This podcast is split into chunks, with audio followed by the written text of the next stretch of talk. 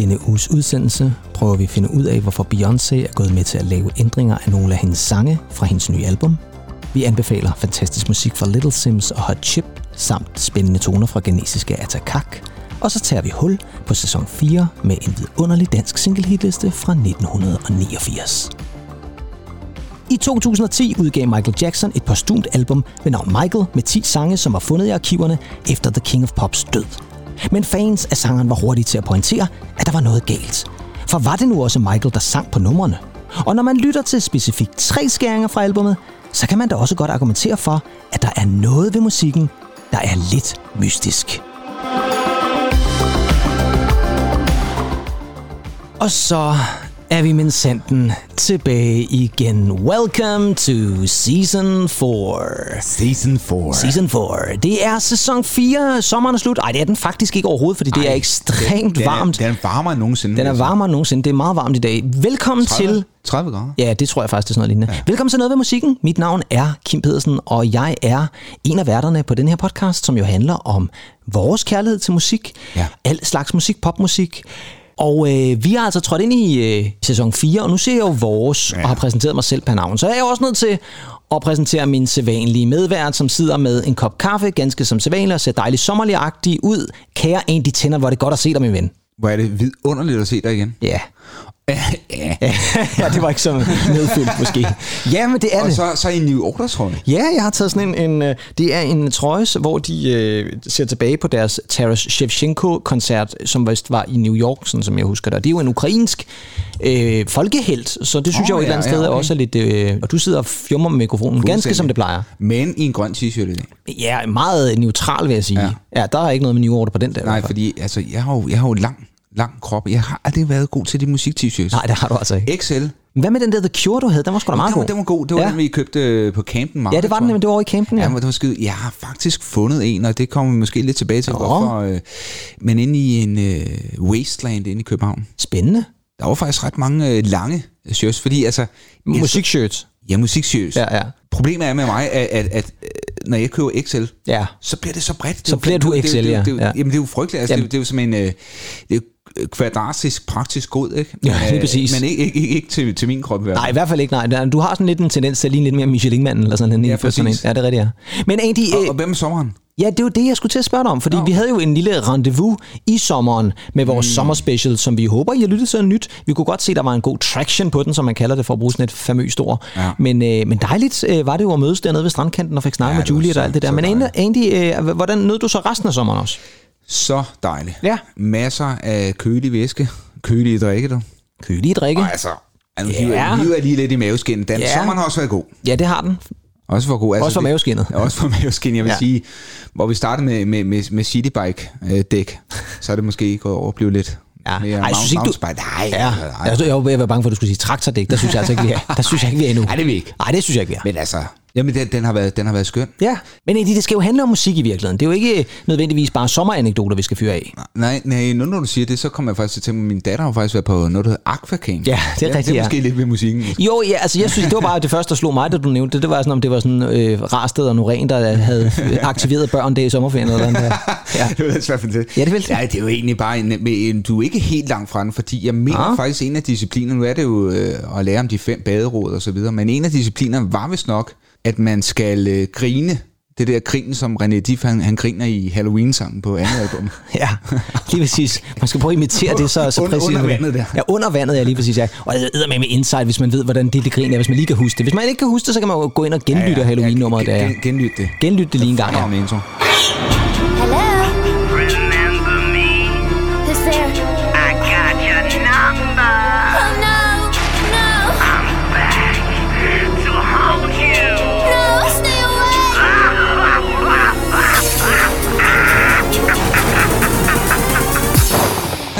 Faktisk det der med at grine, det kommer vi tilbage ja. Ja. til med noget med intro, faktisk lidt senere i vores hitliste-segment, så ja. Ja. det har faktisk lidt med det at gøre. Men egentlig, Ja. vi har jo et traditionelt program, det er afsnit 33 af er vores normale udsendelse, det vil jo altså også sige, at i dag, der følger vi den klassiske noget ved musikkens skabelon, hvor vi jo altså starter med anbefalingerne, så kører vi lidt nyheder, dem har der været flere af her i sommeren, og så skal vi selvfølgelig slutte med en hitliste, og der bliver vi i det dejlige Danmark, og skal tilbage til 1989 Ej, faktisk, og der er mange gode sange, det kan jeg godt love. Men egentlig, jeg starter jo som sædvanligt med krydsforhøret, og Ja. Den her gang, Ja.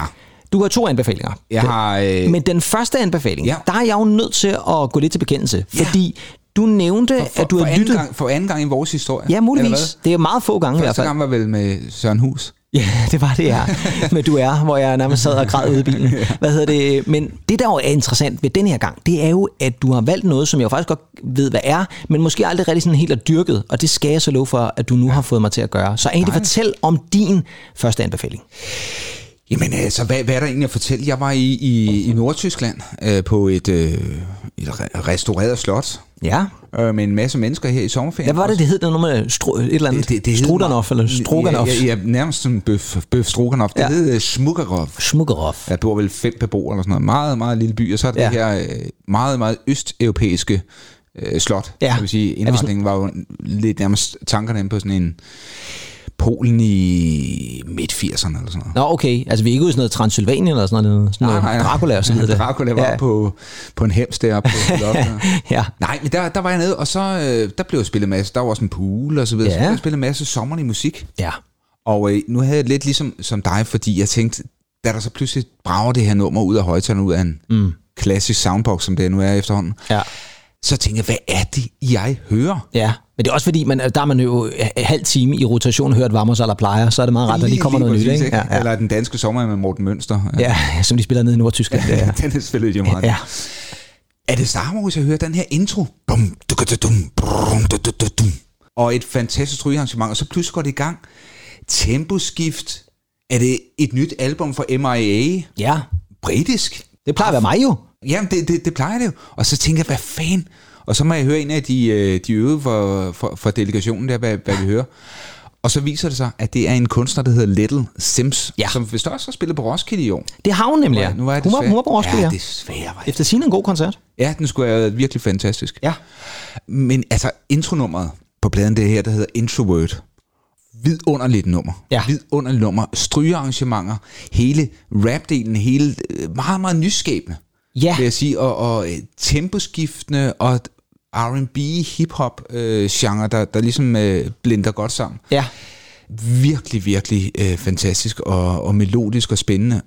Sometimes I Might Be Introvert hedder pladen. Og gør den nemlig, ja. øh, jeg vil sige, jeg har dyrket den virkelig meget hele sommeren. Ja. Jeg kender også en, der har købt den allerede på vinyl. Ja, ja, fordi da du fortalte om den, der gik jeg jo straks hjem og, og lyttede, og var lige så fuldstændig blown away af intronummeret Introvert, og resten af albumet er jo ja. Guddommeligt godt. Vidunderligt. Så jeg skulle have selvfølgelig have den på dobbeltvinyl af det i øvrigt. Ja, det Men det er udkom jo sidste år, 3. september, og det er jo lidt sjovt, ja, fordi 21, ja. Ja, og det er jo et album, som... Det er jo lidt, sjovt- nu nævnte du lige, at hun har spillet på Roskilde mm. Festival.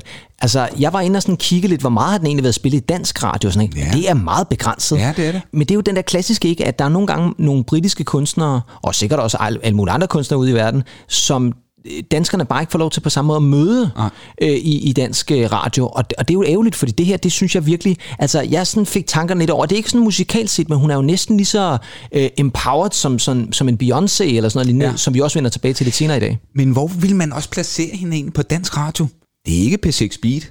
Nej, men og så er det måske alligevel der, den Eller Eller hvad? passer mest ind, fordi der er så meget i det, som du selv siger. Det er jo ikke bare en Øh, klassisk popsang. nej, det er det er jo ikke. øh, alle mulige genrer. Det er det klassiske, det er R&B'en, det er hiphoppen, det er... Ja, der er også noget hybrid der er noget hybrid der er noget, der er noget grime, øh, Ja, ja, øh, øh, der, der er mange ting et eller andet sted, så hvor er det lige, man vil placere den? Men måske skal vi lige egentlig, for lige at forkæle lytterne, vil jeg jo sige, lige spille noget også af Ja. Introvert. Skal vi ikke gøre det? Jo, det. Og så tager vi noget, som, hvor vi ligesom tager lidt det hele med. Der er lidt Ja, ja. rap og lidt stryger, og, og bare, det, det her, det, nyd det venner, det her, det er fantastisk. Det er som sagt Little Sims og nummeret Introvert. Look beyond the surface, don't just see what you wanna see. My speech ain't involuntary, projecting attention straight from my lungs. I'm a black woman and I'm a proud one. We walking blind, faith not knowing the outcome. But as long as we're unified, then we've already won.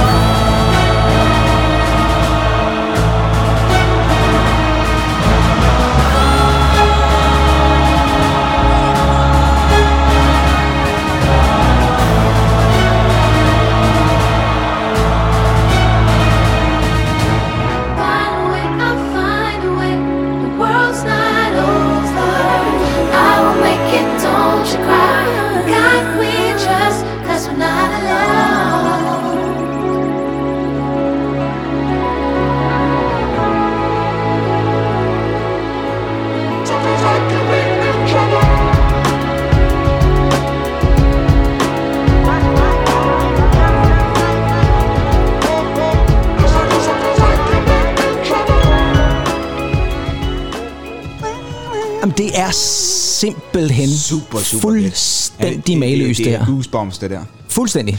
Jeg synes også, der er sådan lidt en snært af noget tidlig Kanye West.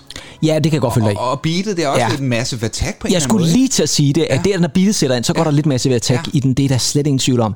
Det her er simpelthen intet det er mindre end genialt. Ja, det er London. Det er også meget London. Det er helt vildt London, Det er ja. kun det. Ja, det er helt vildt London, ja. Men jeg vil også sige det sådan, det her, det er jo altså mesterligt produceret. Det er, prøv at lægge mærke til, hvor mange forskellige ting, der egentlig er i det her, ikke? Altså, det er både koret, og det er de der mærkelige, det bliver sådan også helt cinematisk med det der, hun, hun råber lidt i baggrunden og sådan Ja, ja, ja, ja, Altså, ja. det, der sker så meget i det her nummer. Jamen, det er- Og så altså, venner, det her, det er jo altså åbningsnummeret på pladen. ja, ja. Jeg kan ikke huske, hvornår jeg sidst har hørt et åbningsnummer på et album, som har gjort mig så nysgerrig og øh, bare grebet mig fra starten af. Det er, jeg kan godt forstå, at du har været øh, ved at falde i poolen dernede i øh, Snukkerhof dernede her. For, fordi det ville, da, det ville da være vildt at opleve det dernede her. Og et eller andet sted også lidt sjovt nummer, de knaller på dernede Ja, i Smukkerhof. i Smukkerhof. Der, ja. Ja, det var så den danske delegation, ikke? ja, ja, nå, jeg er fair nok, men altså... Ja, jamen, der kalder vi altså. Ja, da, okay. Nu skal der gå ved lidt igen, tænker jeg. Så bliver det for vildt. Men, Adi, men en fed anbefaling, og ja, kære venner, gå ud fantastisk. og n- gå ind og lytte til albumet, ja. Og så kan I jo overveje at bestille det på vinyl også, fordi det er altså et stort, og der er også mange forskellige ja. Genrer. Der er også et nummer, som faktisk har sådan lidt mere synthpop-præg, vil jeg sige. Men så også bare coveret meget britisk. Ja, det er det helt klart, ja. Ja.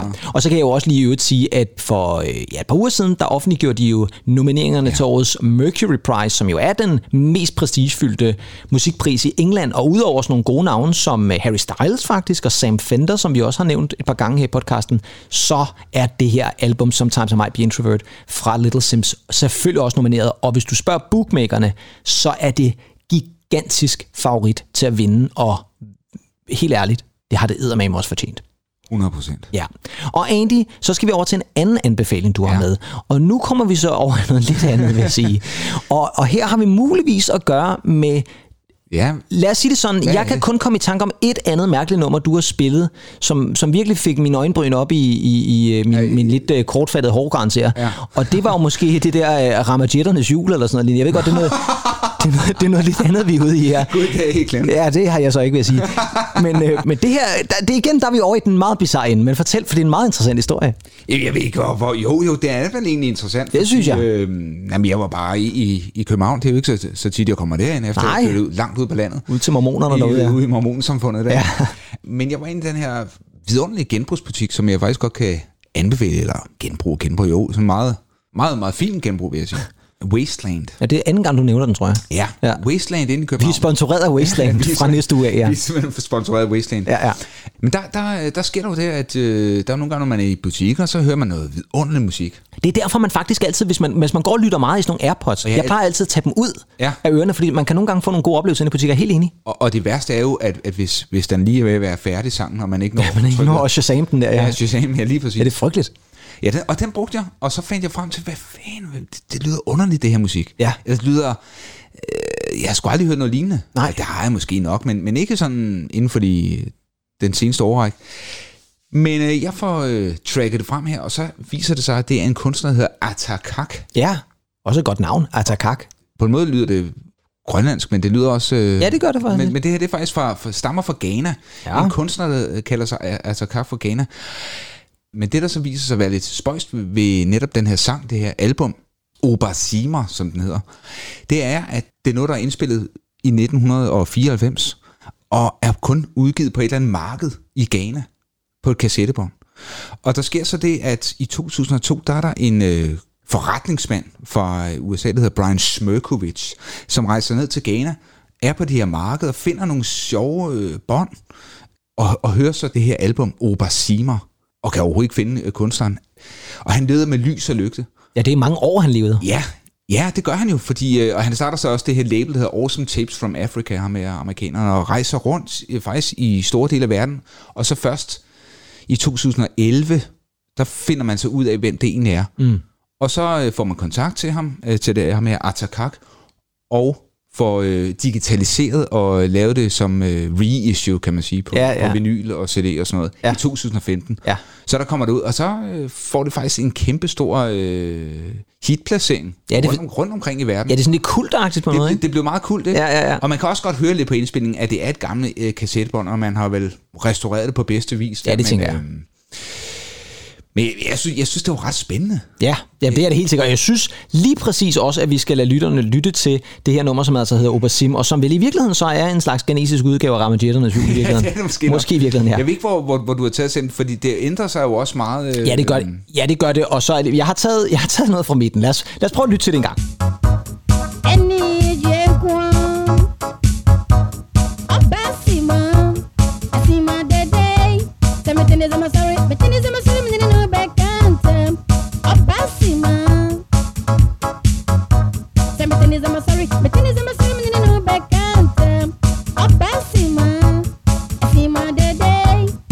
Jeg egentlig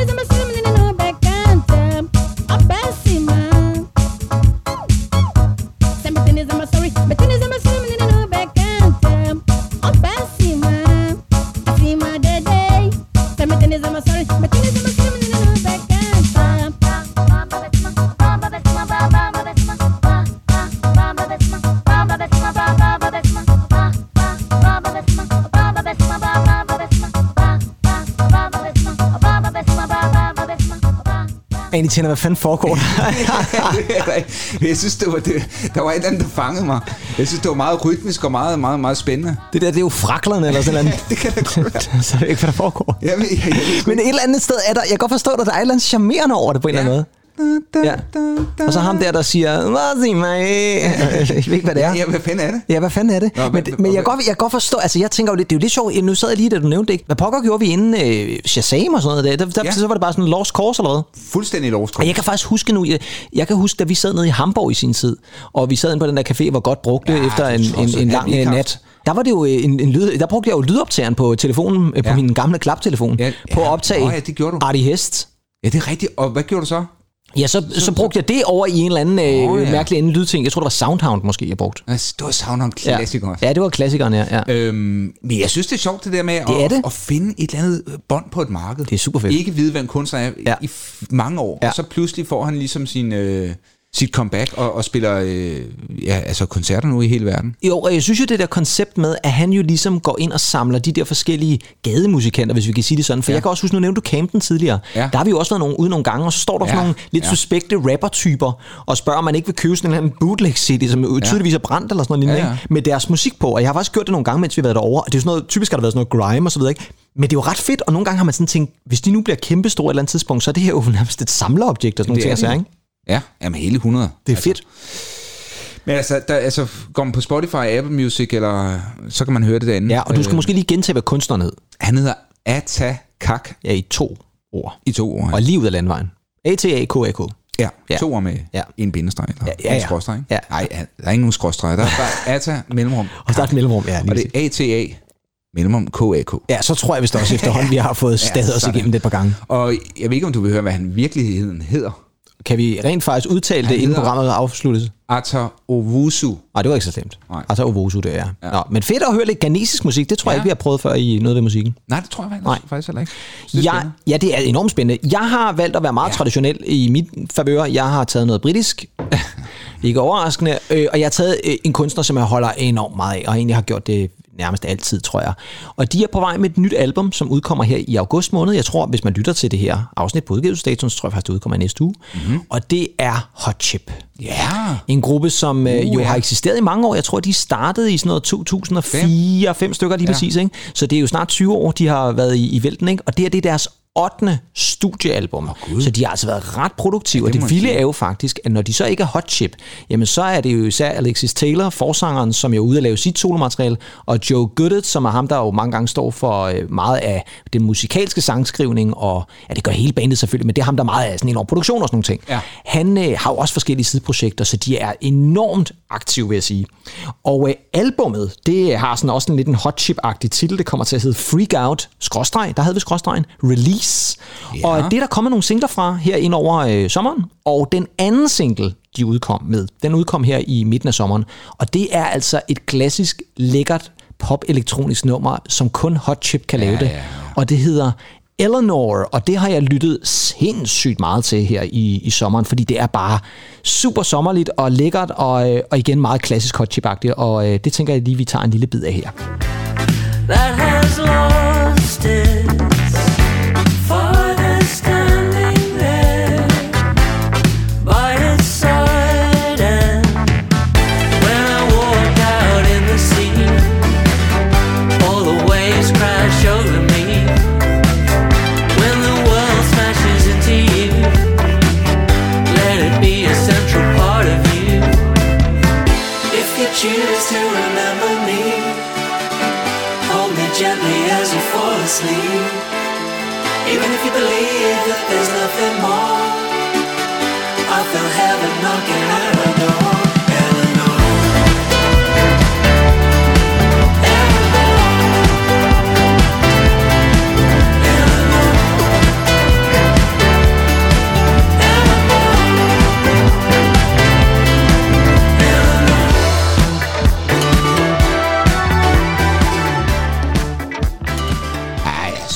super, super fedt. Ja, men det er fedt.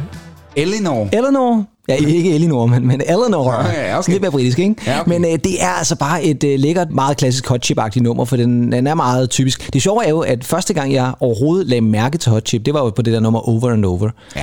Og det kan jeg huske, jeg hørte nemlig, du, apropos det, du snakker om, at man lytter til musik ude i butikker, det hørte jeg også. Og første gang jeg hørte det, tror jeg også, vi har snakket om, der troede jeg, at det var et eller andet mærkeligt bootleg remix, hvor de havde taget noget Paul McCartney-vokal. Rigtigt, ja. Fordi det lød lidt Paul McCartney. Jeg synes, ja. han, er, han, er, han er blevet mere Ja, mere, mere sin egen. mere sin egen, helt sikkert, men på nogle af de tidlige hot chip ting, der synes jeg altså, der var lidt er McCartney-isk over er Alexis' vokal der. Ja.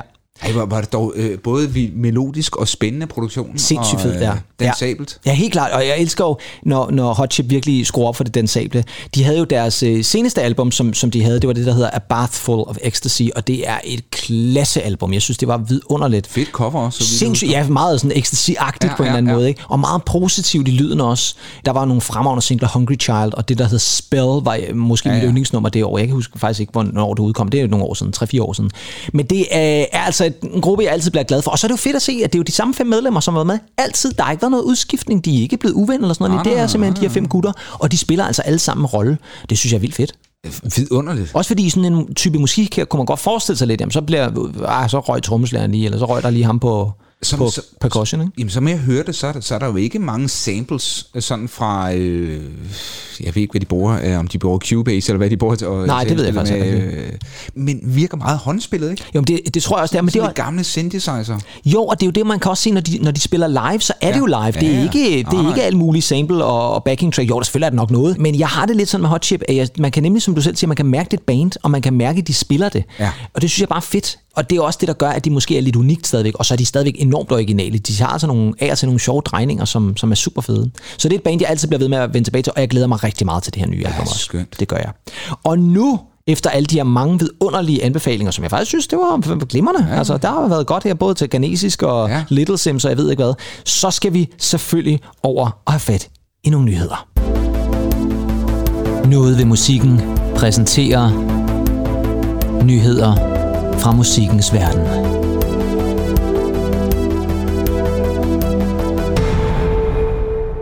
Yes, fordi det er jo sådan, så når vi er på sommerferie i noget ved musikken, så, øh, Har det været agurketid? så har der været gurketid. Eller det vil sige, det har der ikke. Der er masser af gode nyheder, men, men det er jo måske ikke der, at de største breaking ting kommer frem, vil jeg sige. Men øh, der er alligevel nogle ting, som jeg synes, vi skal tage fat i. Ja. Og øh, den første, jeg skal fat i, det er faktisk, de- jeg har alle sammen noget til fælles der, for det er alle sammen nogen, der sådan på en eller anden måde er røget noget med noget problemer, eller nogen, der er lidt oprørt over et eller andet. Den første ting, jeg lige har taget med, og det er altså en meget stor kunstner, vi har fat i her, det var jo, at der i løbet af sommeren var noget kontrovers omkring Michael Jackson. Og jeg ved ikke, om du lagde mærke til det, men det har noget at gøre med, at da Michael Jackson øh, jo desværre døde, ja. så øh, gik man jo i arkiverne, og så prøvede man at finde ud af, er der noget, vi måske kan udgive.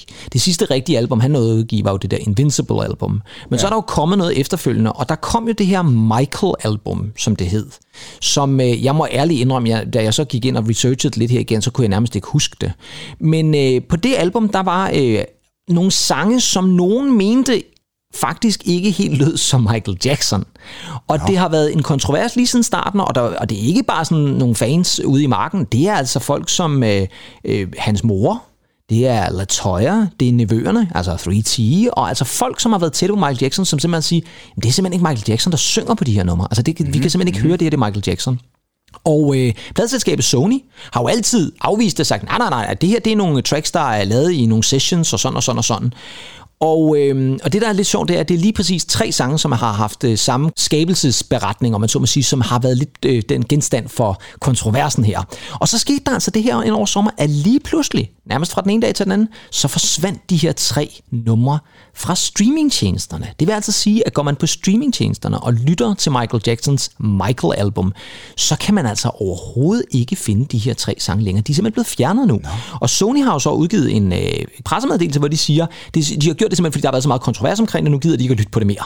Og det er jo altså et album fra 2010, så det har jo efterhånden nogle år på banen. jo, jo, jo. Men det er lidt sjovt, at nu har de altså så simpelthen gået ind og fjernet det. Og Andy, jeg har selvfølgelig taget der numrene med. Ja. Fordi så skal vi jo så lige prøve en gang at lytte Ja, efter. ja, ja. Er det her Michael Jackson eller ikke? Det her det er det nummer, der hedder Breaking News. Og nu øh, tager vi altså og spiller et lille bitte stykke af det her Breaking Ja, News, ja. og så kan I lytter jo også være med til at vurdere, er det her Michael Jackson, der synger?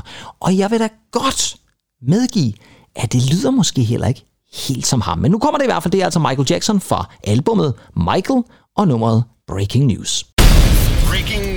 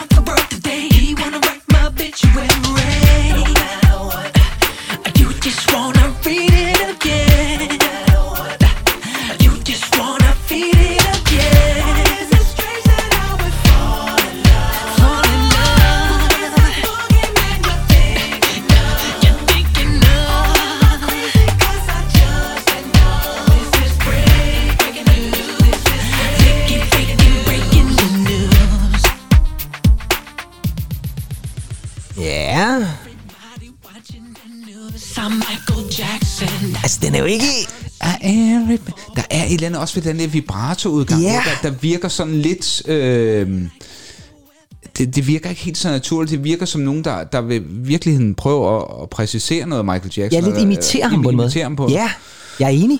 Og, og, og jeg synes, det er sjovt, for nu har jeg lyttet til det nogle gange. Hvis du havde, ikke havde sagt det, hvad, hvad jeg så havde tænkt, men... øh, Har han indspillet nogle backing-vokaler selv, eller hvad? Jamen, altså, der er jo ingen tvivl om, at det der øh, udbrud, de klassiske Jackson-udbrud med Ja. ja. øh, hans hyl der et eller andet sted, det kan man jo godt have samlet alle mulige andre steder fra. Og det kan da godt være, der ligger noget ba- backing et eller andet sted, men det er rigtigt, det, det, det, det, den er ikke helt Jacksonsk. Der er nogle ting, som du selv siger med vibratoen, som måske er lidt, lidt off. Og og ved man, hvornår, altså, hvornår var det produceret det her? Jamen det er det, der er lidt interessant. Det er jo så, at, øh, at det her er jo altså som sagt lavet med den samme producer, som er en, der hedder Frank DeLeo. Og Ja. Frank DeLeo, han har altså sagt, at det her, det var noget, vi lavede nede i et lille studie, og øh, vi har brugt en speciel software, og det er måske derfor, at vokalen lyder lidt off. Men så er der sådan en som Randy Jackson, altså Jacksons bror, som har været inde og sige, jamen resten af familien var, i- fik ikke lov til at komme ind i studiet, da optagelserne stod på og sådan nogle ting og sager. Ikke? Så det er også sådan, der, det er omgivet af lidt mystik også på en eller anden måde. Men det er altså de her tre numre, Breaking News, Keep Your Head Up og Monster, som der altså er nogle... som, ja, det lyder som noget history. Ja, det er meget historisk på en eller anden ja. måde, men det er jo lidt sjovt, for det kigger du egentlig på tracksene på albumet, så kan du også datere dem alle sammen. Du kan sige, der er det nummer, der hedder Hold My Hand, som var det, han lavede med Akon, som også blev udgivet som single. Det var oprindeligt fra 2007. Der var nogle numre, som var fra nogle sessions tilbage fra øh, 99. Der var nogle numre, der var tilbage fra History Sessions osv. Men dem her, dem er der ligesom ikke noget info om. Altså, det, det er ikke nogen, hvor man kan lige finde ud af, hvornår, hvor stammer de så fra. Ikke? Så der er, nogle, der er nogle underlige ting ved det, og så synes jeg jo et eller andet sted også, nu har Sony jo så gået ind og fjernet dem, så du kan slet ikke finde dem længere. Altså jo, hvis du har et fysisk eksemplar af Michael-albummet, så kan du stadigvæk lytte til dem, men de er altså ikke på streamingtjenester. Det betyder altså, hvis du går ind og finder albummet, som jo er meget svært at finde, jeg kunne næsten ikke finde det inde på øh, Apple Music, øh, det skulle bruge meget lang tid på at lede efter det, så er der jo kun syv tracks tilbage, fordi de har jo altså fjernet tre ud af de ti, der var. Så, så det er sådan lidt underligt et eller andet sted. Men hvordan synes du sådan principielt det er med, at man går ind og så bare fjerner det? Altså, er det i orden så, øh, fordi man tænker, at der, der er sgu for meget kontrovers? Ja, det, det virker jo nok som om, de ikke har en helt god sag, vel, hvis de gør det, fordi hvis, hvis de var 100% sikre, hvis de kunne fremlægge lidt bedre beviser, så er Ja, det er det. grund til at fjerne det. Nej, det er det. Altså, vi kunne vise lige øh, en lille videoklip-snas ned fra ja, recording boothen, ikke, ja. hvor han står og fyrer det af, ikke? Altså, Det var, de har blokeret døren, ligesom jeg, jeg gør, når jeg bliver taget på der er taget med en, med en, Med med en Faxe Kondi her, ja, ja. Men altså, jeg synes bare, det var en lidt interessant ting, også fordi det så har taget 12 år for at lave den her manøvre med at fjerne det så et eller andet sted, ikke?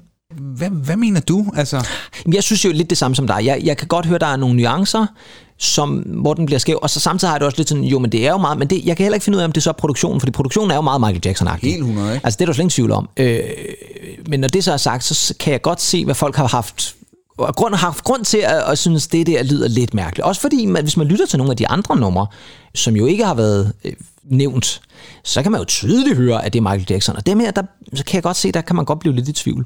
Men øh, som sagt, det er lidt svært for jer lige nu at gå ind og, og, og lytte de andre tracks igennem, fordi de er altså fjernet alle steder fra. YouTube, Spotify, Apple Music. Man kan nærmest ikke finde dem, medmindre man bruger deciderede ulovlige metoder. Men har man det fysiske eksemplar, eller man kan jo måske, det er måske en god undskyldning for at komme ned på musikbiblioteket, og så låne det. Det det. lige Ligesom i gode gamle dage. Ja, lige præcis, ikke? Altså, ja. åh, det var, hvad var det? Det var, det var en eller juleplade, vi var ude i der. Nej, Det var det med Erik Påske. Ja, jeg skulle have en Erik Påskeplade. Ja, gud fader bevar mig, der Hun var hun der noget på mig. Ja, det skal jeg love for jer. Nå, vi skal til en anden stor kunstner, som Ja. også har været ude i noget kontrovers. Det er store kunstnere og kontroverser. Og der har vi altså fat i The Queen Bee, Beyoncé. Åh, ja. Fordi hun har jo lige lynudgivet Nå, et ja, nyt der var- album. Der var også noget med... Der var nemlig også noget med. Men lige til at starte med skal vi jo lige sige, øh, hvad er dit forhold til Beyoncé egentlig? Ah. Altså her tænker jeg altså ikke et romantisk forhold, Nej, nej, nej, øh, men, nej. men sådan et musikalsk forhold. Ja, det, det, det ligger faktisk ikke på, på, på så stort et sted. Nej, Jeg har aldrig rigtig dyrket... Øhm, du var heller ikke sådan noget på Destiny's Child? sådan Overhovedet noget? ikke. Nej. På ingen måde. Nej. Øh, hun, hun, synger, hun synger dejligt. Jeg, jeg vil så sige, at der er et nummer, jeg faktisk altid har været glad for med Beyoncé. Det, er- Ja. Og det er sådan lidt, øh, måske lidt øretømbydende i, i, i, i lyden. Øh, men det er det, der hedder On Top. Ja. Det synes jeg, fordi altså, hun, hun spænder jo fuldstændig vanvittigt, ikke? Ja, det må man sige. Altså, jeg fulgte også med som ung mand, da hun kom frem med den der øh, 2002-video, eller hvad var det, den hed? Ja. Øh, øh, øh, øh, øh, øh, den der... Crazy in Love, hedder den ikke? Crazy in Love, ja. Vel egentlig noget af det første, hun lavede sammen med Jay-Z, ikke? ja, det var det vel. Ja, ja. Den, havde vi, den spillede vi. Apropos nu har vi snakket så meget om din søsters 18-års fødselsdag. Den blev spillet, der jeg kan huske.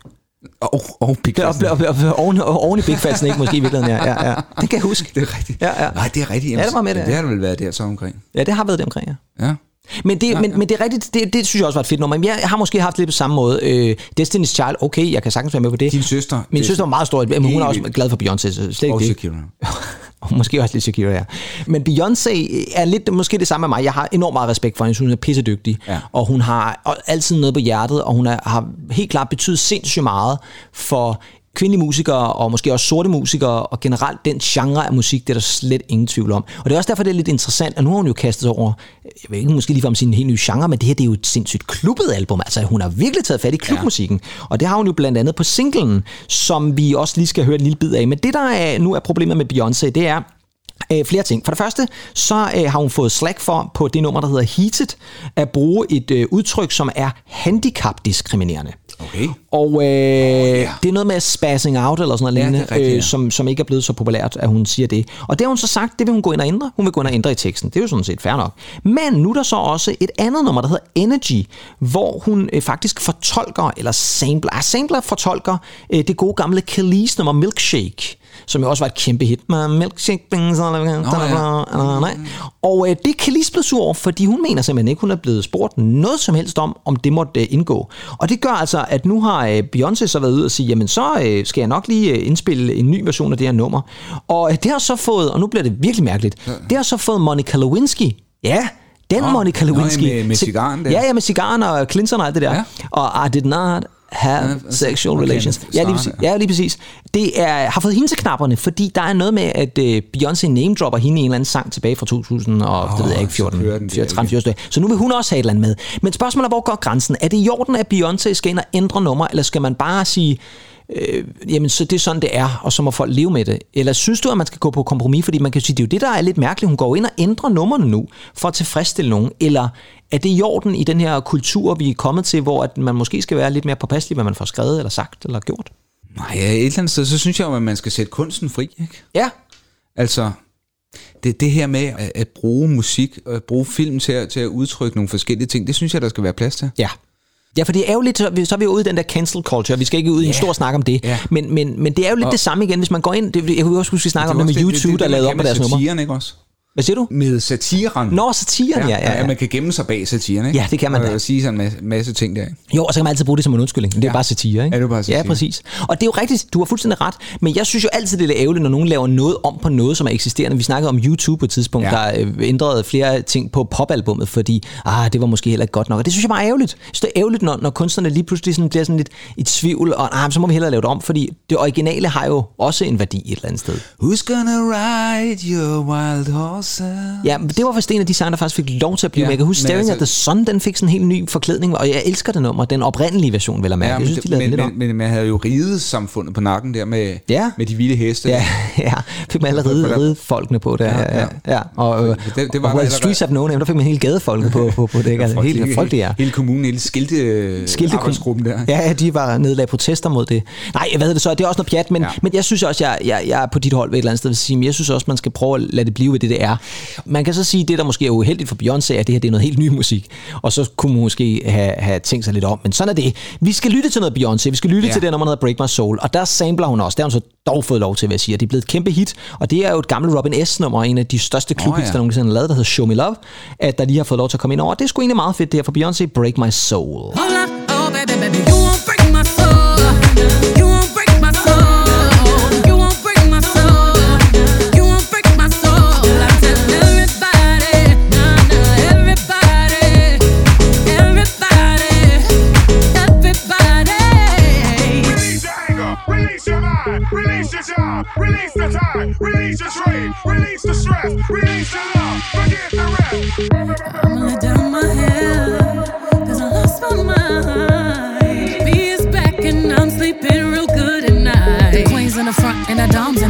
Ain't taking no flicks, but the whole click snap. There's a whole lot of people in the house trying to smoke with the yak in your mouth. And we back outside. You said you outside, but you ain't that outside. Worldwide hoodie with the mask outside. In case you forgot how we act outside. Ja, det er meget fedt, ikke? Jeg kommer house-pianoet ind, Jeg ikke? synes sgu, altså, der, der er sket noget inden for, for de ting. Altså, der er jo ingen tvivl om, hun er en vanvittig dygtig sanger. Helt vildt jo. Hold nu op. Ja, men jeg synes også, det klæder hende med det der klub. Altså klublyden der, den kan jeg godt lide. Men det er også det, jeg faldt lidt over i det Ja. der on-top-nummer der, som ja. er meget 90's, ikke? Ja. Jo, jo, det er det, og, og, og man kan sige, det er jo det, der er så fedt, når de nogle gange prøver at kaste sig lidt ud i, i nogle lidt andre genrer. Og det er jo også det, jeg synes, der er et eller andet sted får min respekt op for Beyoncé, at hun heller ikke er bange for at kaste sig ud i noget, som hun måske ikke nødvendigvis har været vant til at lave. Så øh, det synes jeg er fedt. Nå, vi skal lige have den sidste nyhed med os, og der bliver vi altså lidt i noget, der vækker harme nogle steder, fordi der kom en stor nyhed også over sommeren, nemlig at nu har Spotify indgået oh. en stor sponsoraftale med FC Barcelona. Nå. Ja, fodboldklubben FC Barcelona. Okay. Og det er altså simpelthen en kæmpe stor sponsoraftale, det kom i foråret, og det betyder altså, at mere end 2 milliarder danske, kro- 2 milliarder danske kroner mm. vil øh, simpelthen flyde fra Spotifys danske afdeling over til den her fodboldklub. Så kan man så sige, hvad fanden har FC Barcelona med musik at gøre? Og det har altså også fået nogle mennesker lidt op af stolene. Der kom nemlig et brev her i under sommeren, sådan en lille kronik, som var forfattet af Kodas forperson, forkvinde, Anna Liddell, og ja. Swan Lees forsanger, som jo i øvrigt er blevet gendannet igen. Der har vi slet ikke snakket om i podcasten, Ja, tror det- jeg. det- det de skal- kommer jo tilbage ja, igen. ja, Det må ja. vi altså lige øh, hylde på et tidspunkt også, for dem er vi meget glade for. Ja, meget. Pernille Rosendal selvfølgelig. Og de mener altså, at der er tale om en fuldstændig vanvittig prioritering fra Spotify side af. Og de skriver, og nu citerer jeg direkte. Aftalen er i sig selv ikke forkert, men det har noget med balancen at gøre. At bruge så mange penge på et sponsorat, i stedet for at hæve betalingen til dem, der skaber og spiller musikken, mm. er ude af proportioner. Og det er jeg da fuldstændig enig i. Fuldstændig enig. Hvad tænker du?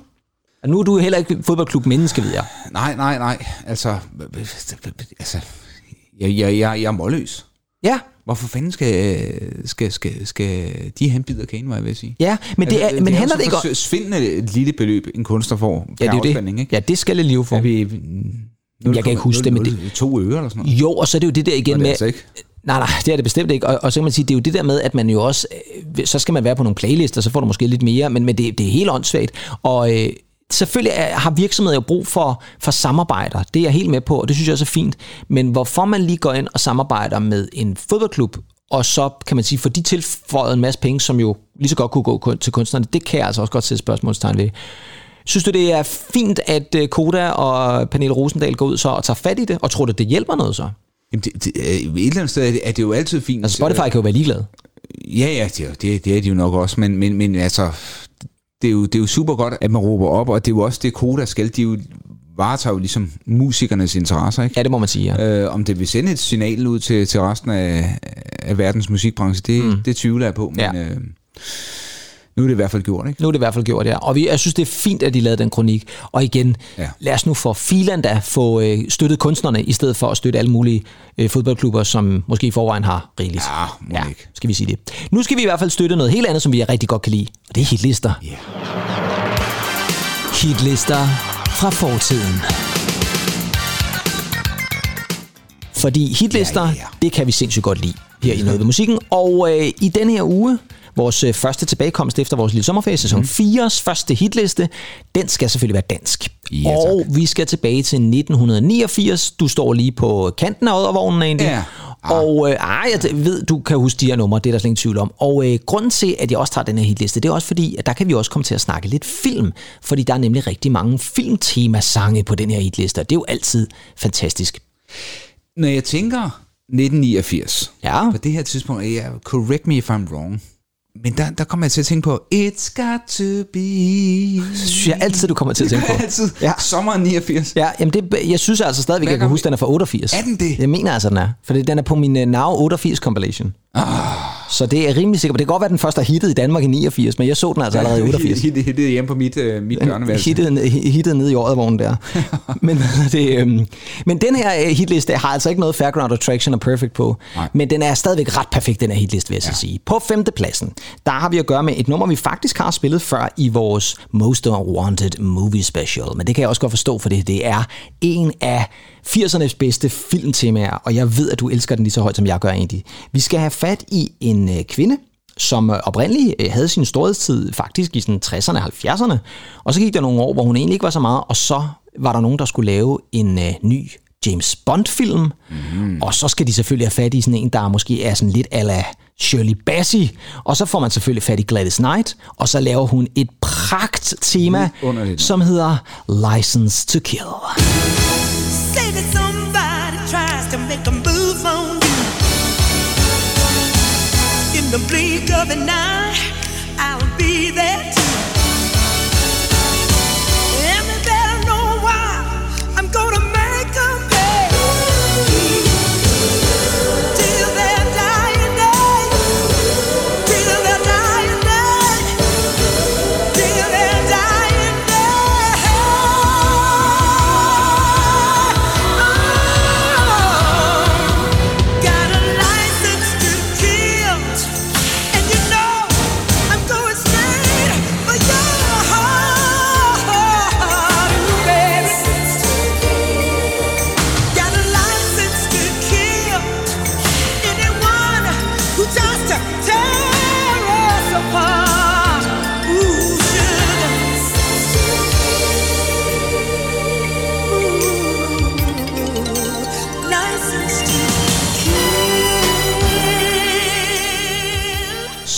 Svulstig produktion. Helt vildt jo.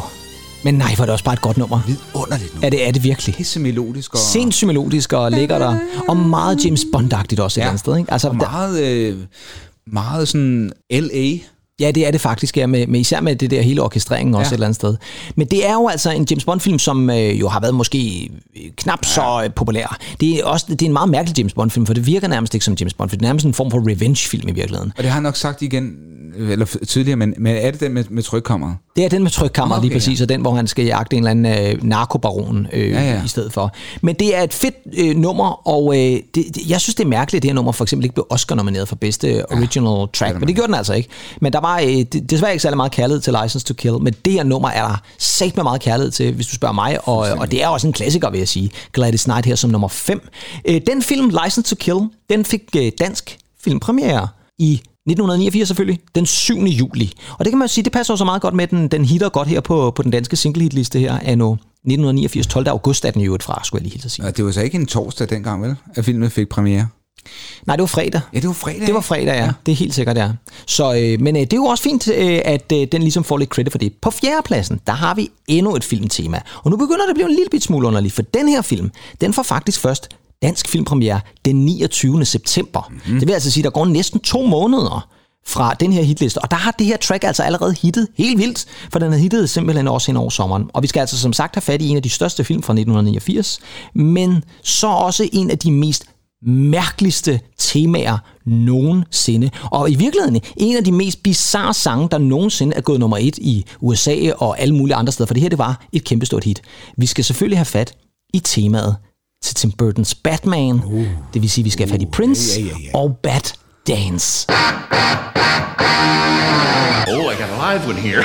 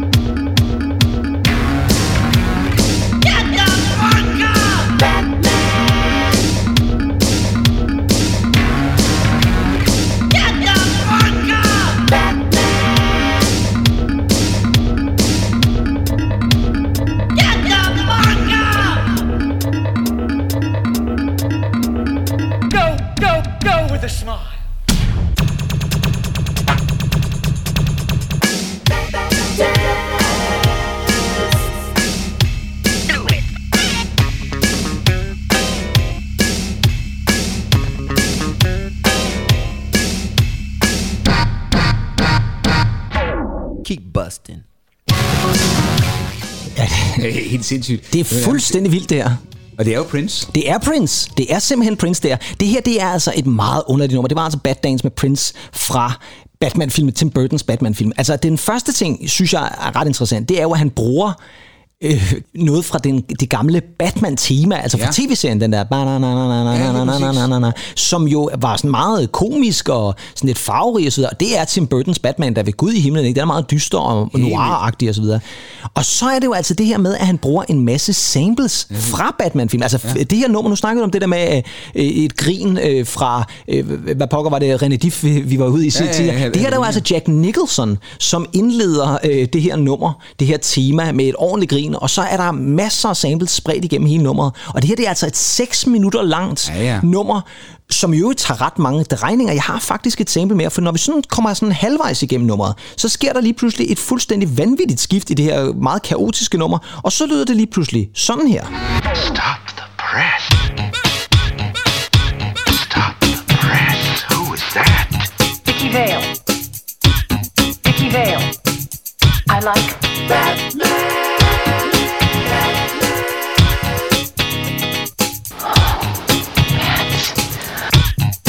Hi. Bruce Wayne. I tried to avoid all this, but I can't.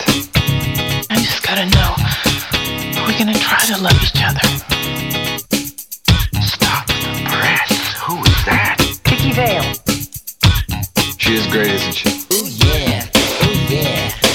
I wanna bust that body. Ooh yeah, ooh yeah. Og så lyder det lige pludselig lidt mere som Prince på en eller anden måde, ikke? Ja, det er helt vildt. Ja, det, Det er helt sindssygt. Og det jeg her. mener altså at kunne huske, at de spillede den fulde version i radioerne dengang. Altså, det var hele nummeret, de spillede. gjorde de det? Ja, det var helt åndssvagt jo. Det er sjovt, lige i starten, der, der, der kunne du også godt lede tankerne hen på noget KLF eller Jamen, eller det er rigtigt, fordi det er meget kaotisk og meget sådan øh, sample-agtigt på en eller anden ja. måde. Men det her, det var altså et gigantisk hit, men det har altid været et meget udskilt Prince-album, fordi folk synes jo, at det var lidt noget underligt noget. Det her var altså, som sagt, et meget stort hit, men det er ikke et, som Prince-fans elsker. Jeg kan også huske, der gik ret lang tid før Prince begyndte at have nogle af numrene med på hans best-of compilations. Mm. Der var der aldrig noget med for Batman. Måske også, fordi han selv synes, ja, okay, det var, så var det måske heller ikke vildere. Men det her nummer, det øh, kan altså findes på soundtracket til Batman. Men der var faktisk to, for der var Prince's soundtrack, og så var der jo Danny Elfmans Åh, soundtrack, ja, for han ja, lavede jo et fremragende score, og har jo lavet masser af samarbejder med, med Tim Burton i virkeligheden, ja. Så øh, det var altså nummer 4 på den danske single hitliste, Prince og Bad Dance. Og så skal vi op til nummer 3, og der har vi at gøre med dansk nummer, fordi det er jo det, der er så dejligt, når vi tager nogle af de her lokale lister, så får vi heldigvis også nogle danske kunstnere. Og her skal vi have fat i en kunstner, som er eller en, en gruppe, lad os kalde det det, som virkelig var meget, meget stor i slut 80'erne og start 90'erne. Vi skal nemlig have fat i fantastisk dejlige Radio. Mm. Og her skal vi have deres single, som hedder Elskes af dig.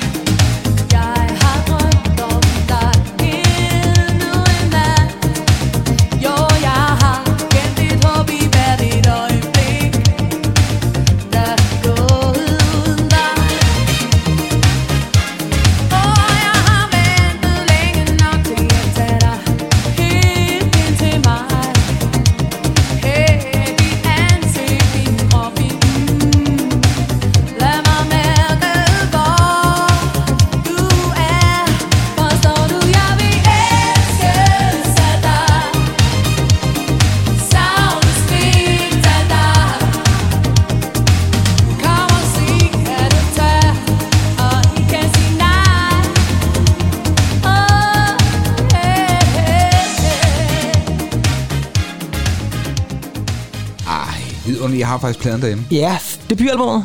Radio hedder det jo faktisk bare. Ja. Michael Brun og Paul Halberg. Christian Dittel, tror jeg, hed ham på keyboardspilleren. Så var det Jan Sivertsen på Så var Jan Sivertsen, ja. Og så havde vi selvfølgelig Bremsen Bremsen og Henderson. og Henderson, ja. Det er en, en, en dejlig gruppe i virkeligheden. Radio. Ja, Michael Brun er svært død. Ja, det er han jo desværre, ja. Det er rigtigt. Men man kan sige, det der er måske mest interessant ved Elskes af dig, det er jo, hvem der har skrevet nummeret. Du, jeg vil Altså tekstmæssigt. Fordi det er klart, musikken er jo skrevet af Bruno oh, ja. Det er sådan lige til. Ja, det er det alligevel ikke. Nej, fordi man, jeg vil have svært ved at forestille mig, men det er måske også produktionen. Man, det lyder ikke som det, den her person normalvis vil lave. Tekstmæssigt kan man måske godt alligevel fange den lidt, når man lytter lidt til den. Det er Steffen Brandt. Ja, det er simpelthen bare... Det er det nemlig, ja. Jeg, jeg var lige ved at sige. Ja, du var lige ved at sige det. Du skulle være lidt hurtig med ven. Ja. Jeg var hurtigt ved at have lån der. Ja. Men det er simpelthen Steffen Brandt, der har skrevet, og det er lidt sjovt, fordi at på, det, på debutalbummet, og faktisk også lidt på det andet album, der er der også nogle gæstesangskriver. Ja, Ja, ja. Har skrevet lidt af det, ved jeg. Men, øh, men der er også Elisabeth, har også været Ja, ind ja, over, ja, øh, ja. som, som også er... Manders stævne. Ja, og også Brændende Læber, er jeg rimelig sikker på, hun også har skrevet, ja. ja. Oh, fantastisk trumintro. Fantastisk trummeintro. Og den kommer vi jo snart tilbage til, fordi vi skal lave et afsnit, hvor vi hvor den også er med, kan jeg fortælle. Jeg vil ikke afsløre det hele endnu. Men øh, en tredjeplads på den danske singletliste, og det siger jo altså også lidt om, at der simpelthen blev solgt singler med radio. Altså det var ikke bare albumet. De solgte gigantisk Ja, det gjorde plader. de. Men alligevel, det er jo, det er jo jeg, jeg ved ikke, jeg tror du, der er kommet en 12'er den her med et remix og sådan noget. Tror, er det ikke bare syveren, så folk har været ude at købe? Det kan godt være, at den står hjemme hos Paul Brun et eller andet sted i Birkerød, eller hvor han bor henne. Ja, det kan da godt. Ja, men det har jo også ligesom været med til at lave det jo. Altså, det det, var mere øh, alle de andre, der har jeg tror, jeg, ja. jeg, tror, jeg, jeg ved det ikke. Han sådan Miki Freddy Petersen, så, så købte dem alle sammen selv, eller hvad? Det er jo godt være jo. Nå, vi skal op til anden klassen, og der har vi en gruppe, som i hvert fald også har fået gang i sejlene der i slutningen af 80'erne. Og det er en af dine favoritter egentlig. Og det her nummer, så kan vi snakke om bagefter, om det her det er en af deres bedste numre, eller om det er en af dem, som måske bare var en albumfylder, men alligevel blev en single. Nummer to på den danske single hitliste anno 1989, 12. august. Det er Roxette, og det bliver lidt farligt på Dangerous.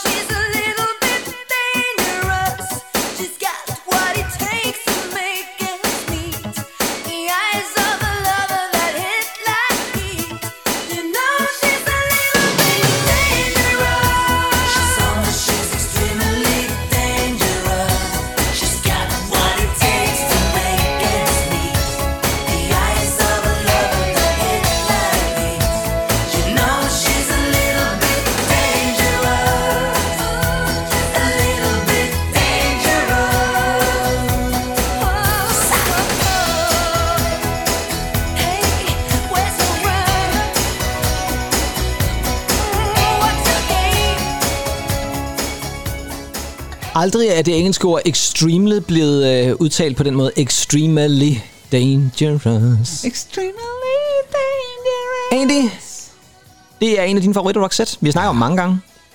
Vi har ikke spillet det her nummer før. Altså, nu ser du det med Oddervognen. Altså, jeg var jo 8 på det tidspunkt. Altså. Ja, men var du med allerede fra Look Sharp af? Fordi det er alligevel vildt, tænker jeg. Ej, det har jeg nok ikke været. Nej, Det har jeg nok ikke været. Nej. Hvis jeg skal være helt ærlig. hvis du skal være helt ærlig.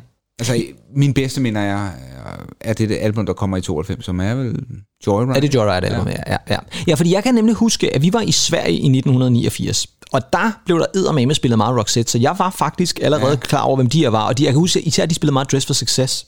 Ikke så meget The Look, Ja. men Dress for Success, den blev spillet hele tiden op på den her lille svenske ødegård, vi, vi havde ferie Åh, hos. fantastisk. Ja, det var fremragende. Det var farmagtigt. Det var meget, det var eddermame med The Farmer, det kan jeg godt love dig for, det var helt sikkert der.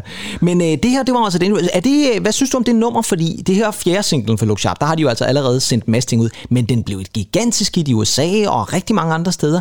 Jeg har altid synes, jeg kan godt lide det, men jeg har også altid haft det lidt sådan, "Ej, så vil jeg hellere have Dress for Success og The Look og nogle af de andre. Åh, oh, jamen, ved, ved du hvad? Øhm, jeg, har altid været glad for Dangerous, faktisk. Ja, Også albumet Dangerous. Er også et helt andet album, ja, ja, ja. Øh, men lige præcis den her sang, fordi... øh.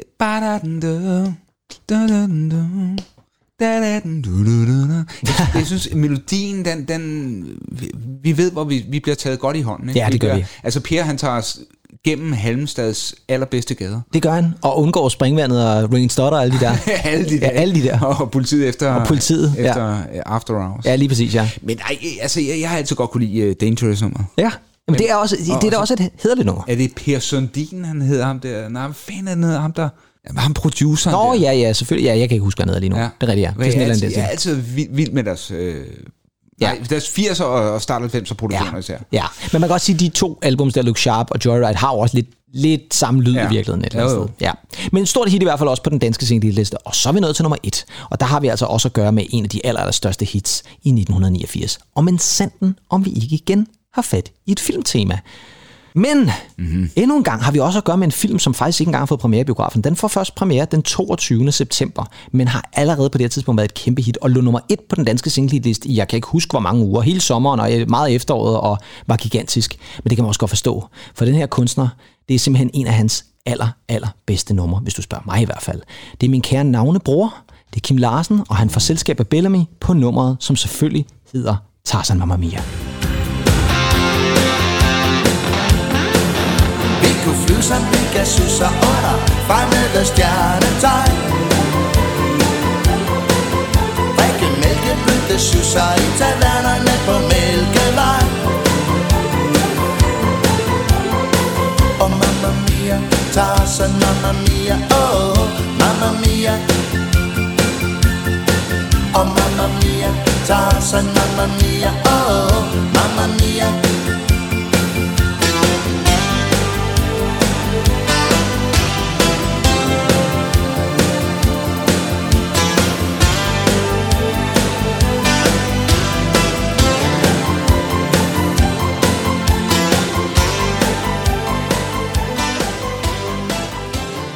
Jamen, det er jo smukt, Der det er sådan en helt øh, Coldplay Milo Salito over det. Ja, det er der faktisk lidt, ja, det er rigtigt, ja. Ej, det er virkelig godt nummer. Det er sindssygt godt nummer, det her. Det er det virkelig. Og det er jo et fedt filmtema, og det er jo lidt sjovt, fordi det her, det laver øh, Kim Larsen jo så efter, han har udsendt Forklædt som voksen. Ja. Og der er lidt forklædt som voksen lyd over Ja, ja, det, det synes der. jeg. Det synes jeg faktisk. Ja, nu har vi jo først snakket om det der om, om, om det er midt om natten eller forklædt som voksen, vi bedst kan lide. Men der, jeg kan virkelig godt lide det her. Jeg tror sgu, jeg var inde og se den der i biografen. Var der ikke noget, der hed Brandelev Bio eller sådan noget? Jeg kan huske, at jeg var inde og se den i biografen, helt sikkert. Ja, men det, var det nede i Brandelev? Nej, det var i Brandelev. Nej, det var oppe i Næstved Bio. Det var 1, 2, 3, 4, 5 bioen der. der. Ja, Ja, og mens Annelise Hovmand var der, ja. Nej, jeg, jeg, Ja, ja. synes, jeg har altså været inde og se den. Jamen, det er jeg slet ikke i tvivl om. Jeg, kan jo huske noget. Ja, Det det- er babybio dengang. Ja, ja var måske, du har ligget oppe i Aarhus og sådan der, ja, lige præcis, ja. Baby hours der. Men hvad hedder det? Det her nummer var jo et kæmpe hit egentlig, og det kan man jo godt forstå, men der var jo faktisk også noget kontrovers omkring det her nummer. Kan du huske, hvad det var? Åh, oh, ja. Øh, det var det her med, at den måtte ikke hedde Tarzan Mamma Mia, fordi mm. så blev Disney sure, og så kom det til at hedde det mig- ikke Disney, der blev Mig og sur? Mamma Mia, var det, var det Phil Collins? Det var Phil Collins, der det var- allerede det- det dengang havde vidst, at han 10 år senere skulle skrive temaet det her. Tar- Tarzan-koncernen. Det var Tarzan-koncernen. Tarzan- det var Tarzan, nu er Tarzan en bog, altså. Det var faktisk, det, men det var familien Ja, til, til- Edgar Rice Burroughs, som jo Nå, har skrevet Tarzan, Ja. som jo simpelthen ikke synes, at det kunne man ikke tillade sig, og det var jo det var et trademark for dem. Så filmen Var, var, var det dem, der så var i, i København og også hos Hovmand og Riv? Og rev plakater ned og, og smid bøger i, i ø, ø, Østersøen, der ligesom Kæle gjorde med pladerne for arbejde og sådan noget der. Ja. Nej, hvad hedder det? Øh, Det var, ja, i Sus. Susen er fyldt af Tarzan-bøger der. Hvor det åndssvagt. Hvad hedder det? Stop det. Ja, det så tænker jeg også, det gør. Men det, hvad, jeg skulle, det, det er en lille skattejagt, vi laver til folk. Kan I finde en Tarzan-bog i Susen? Nå, om ikke andet. Det, det var i hvert fald familien til Edgar Rice Burroughs, som var meget sur over det. Og det resulterer så i, ganske rigtigt som du siger, at ja. filmen ændrede titel fra Tarzan Mamma Mia til Mig og Mamma Mia. Det er rigtigt, ja. Ja, og det skulle Michael, Michael Jackson, det skulle Kim Larsen, det var nærmest vores Michael Jackson, det skulle Kim Larsen altså også gøre. Ja. Så jeg ved faktisk, nu kan man sige, de genoptrykte jo nok ikke singlen øh, t- efter det, men, øh, men det, det, når man slår det op, så, så står der Tarzan Mamma Mia, men den skal altså hedde Mig og Mamma Mia. Ja, det er. Jo. Ja, og det er jo egentlig et eller andet sted lidt fjollet, fordi hvorfor skulle man ikke have lov til lige at name drop? Det har jo ikke noget med Tarzan at gøre. Altså, der er jo ikke noget med Tarzan at gøre. Intet. Altså, er det ikke, er det ikke hesten, der hedder Tarzan? Det Jo, tror jeg, jo, jo, jo. Hedder den, også, tar, hedder den Tarzan Mamma Mia, eller hedder den bare Tarzan? Det kan jeg huske. Tarzan? Hun, det er hende derinde på Vesterbro der. ja, det er det. Og Leif Sylvester som... Øh, som Ja, sådan, så spiser et øh, stykke med masser af smør på, og Ja, så det er en meget- nøgen, en, jeg tror, det er sådan en nøgentamøst. Det er en nøgentam i Øst, der, fordi Ja. jeg kan huske hende og Michael Falk, de har gang Ja, ja, oppe i lejligheden jo. der, ja. ja, ja. Ja, Ja, jo. det, er en, en, en, det var dengang, man også kunne tillade sig sådan noget i børnefilmene. Ja, det var lærer-forældreforhold, jo, ikke? Ja, det, oh, ja, det er rigtigt. Ja, ja. Det var det. Det var Jo, sgu jo. også kontroversielt et eller andet Jo, jo, sted. meget. Hold da fast. Men det... Var den gået i dag? Ah, Nej, det var den vel ikke? er det, det tror jeg ikke. Nej, det var den ikke. Og hvis vi havde været involveret, så var det slet ikke gået.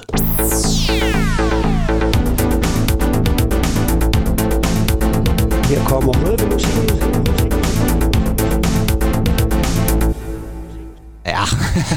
fik vi da også i det med i hvert fald. Så må lige at... Ja, nå. Øh, Andy, vi er nået til vejs inde i vores første episode i sæson Vores, 4. vores genkomst. Vores genkomst, afsnit 33. garanteret lidt længere end, end de øvrige. Ja, altså, der, men, den er lidt længere her på, på bordet, men øh, ja, sådan er det. Jamen, sådan, er vi, vi skal også lige have... Vi, vi skal lige... Vi, altså, vi er jo... Vi har jo ikke set hinanden hele sommeren. Nej, jo, det har vi jo. Vi Det har så vi. nede på, nede på stranden, ikke? men ellers Jo, har vi jo, ikke haft jo, så jo, meget med men- hinanden at gøre. Øh, og jeg tænker også et eller andet sted, så, øh, så er der altid lidt ekstra snak om. Men, øh, men I altså øh, lidt af hver igen. Noget, masser af god musik, synes jeg i øvrigt. Og vi sluttede jo på højdepunktet med Tarzan Mamma Mia, vil jeg sige. Ja. Og så kan jeg jo allerede nu afsløre, at i næste uge, der skal vi have fat i en god gammel kending, som faktisk er noget tid, som vi har lavet. Nemlig et vaskeægte mixafsnit uh, af Andy Tennant. Yeah, yeah, yeah, yeah. Fordi vi skal altså helt tilbage til foråret, sidste gang vi havde et mixafsnit. Og denne her gang, der er vi i 1900 og... Nu bliver jeg faktisk i tvivl, men jeg tror, det er 91. Ja, okay. Det er 93? Uh-huh. Det er 91. Det er 91, ja. ja det er 91. Okay, yes. Perfekt. Så 91, og øh, der er masser af gode ting. Ja, selvfølgelig. Og øh, det skal vi selvfølgelig nok gennemgå øh, minutiøst i næste uge. As always. As always. Jeg vil faktisk også sige det sådan, vi øh, kommer også til meget snart igen at lave et Bravo-afsnit. Ja. Fordi det skal vi altså også det har vi faktisk ikke lavet siden sidste år november. Nej, nej, det var da vi snakkede om pindevenner. Pindevenner eller og, og hunden. Batsy og alle de der ting. Så, det er rigtigt, ja. Så, så det skal vi altså også snart tilbage til. Ja. Men det er dejligt at være tilbage igen, og vi håber, at I har hygget jer i vores selskab. Vi har i hvert fald ja. hygget os enormt meget i Helt hinandens selskab, og vi glæder os til at tage fat i en masse fede programmer herinde over efteråret. Der bliver lidt af det hele, bliver også compilations. Vi har en masse lækkert i støbeskeen, det kan jeg godt love jer. Og vi får også besøg af nogle Ja. dejlige gæster også på et tidspunkt. gæster. Prominente gæster vil jeg også sige. Og så ved vi godt, at når vi laver vores øh, 80'er øh, remix specials, Ja. så har der været rigtig, rigtig stor modtagelse på det. Og vi har ikke øh, glemt dem. Det har vi bestemt ikke. Der kommer også noget af det i efteråret, så det kan I også se frem ja. til. Men øh, generelt er det jo bare dejligt at være tilbage igen. Altså jeg er sådan helt... Ah, Jamen, jeg, jeg synes, det er... Man har savnet det lidt, ikke? Jamen, det har jeg også. Altså, det er hjertelig glæde og grin. hjertelig glæder og grin, ikke mindst i hvert fald, ja. Her kommer... Her kommer... Her, kom- her,